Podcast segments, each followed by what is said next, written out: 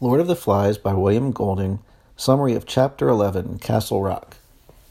At daybreak, the four plundered and bruised boys tried to ignite any smoldering ashes left in the fire, but it is dead. In desperation, Ralph calls an assembly. Only the four boys plus some little uns attend. Ralph speculates that maybe if they try to comb their hair and look decent, they could go to Jack to ask for the specs. After all, we aren't savages, really, and being rescued isn't a game. Piggy agrees to this idea and talks about Simon's murder and the death of the little one in the first fire. What can he do more than he already has? I'll tell him what's what. You let me carry the conch, Ralph. I'll show him the one thing he hasn't got.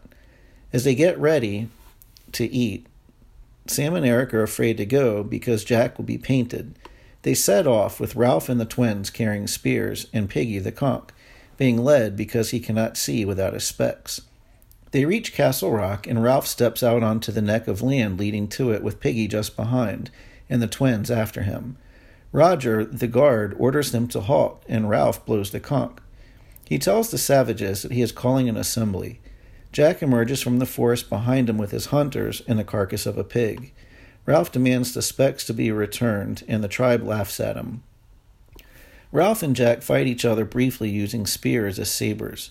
Jack gets between Ralph and the rock and orders the twins captured. Some kids come out to tie up Sam and Eric, and Ralph has had enough. Jack and Ralph charge each other and begin fighting again. Piggy stands up and yells for them to stop and listen to him. Surprisingly, the crowd is silent, and Piggy, holding the conch, asks, Which is better, to have rules and agree, or to hunt and kill? Which is better, law and rescue, or hunting and breaking things up? During this speech, the tribe, bearing spears, has formed along the far side of the rock bridge, intending to charge. A great yell goes up, and Roger heaves on the lever. The huge boulder totters and crashes onto the bridge.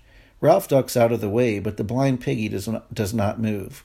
As the boulder strikes him, the conch explodes into a thousand white fragments. Piggy falls forty feet to his death on the rocks below. Jack feels no sympathy and warns Ralph that that's what he'll get. The tribe charges, and Ralph is running, crashing through the forest. The pursuit does not last long, and Jack orders the crowd back to the fort. Ralph is free for the time being.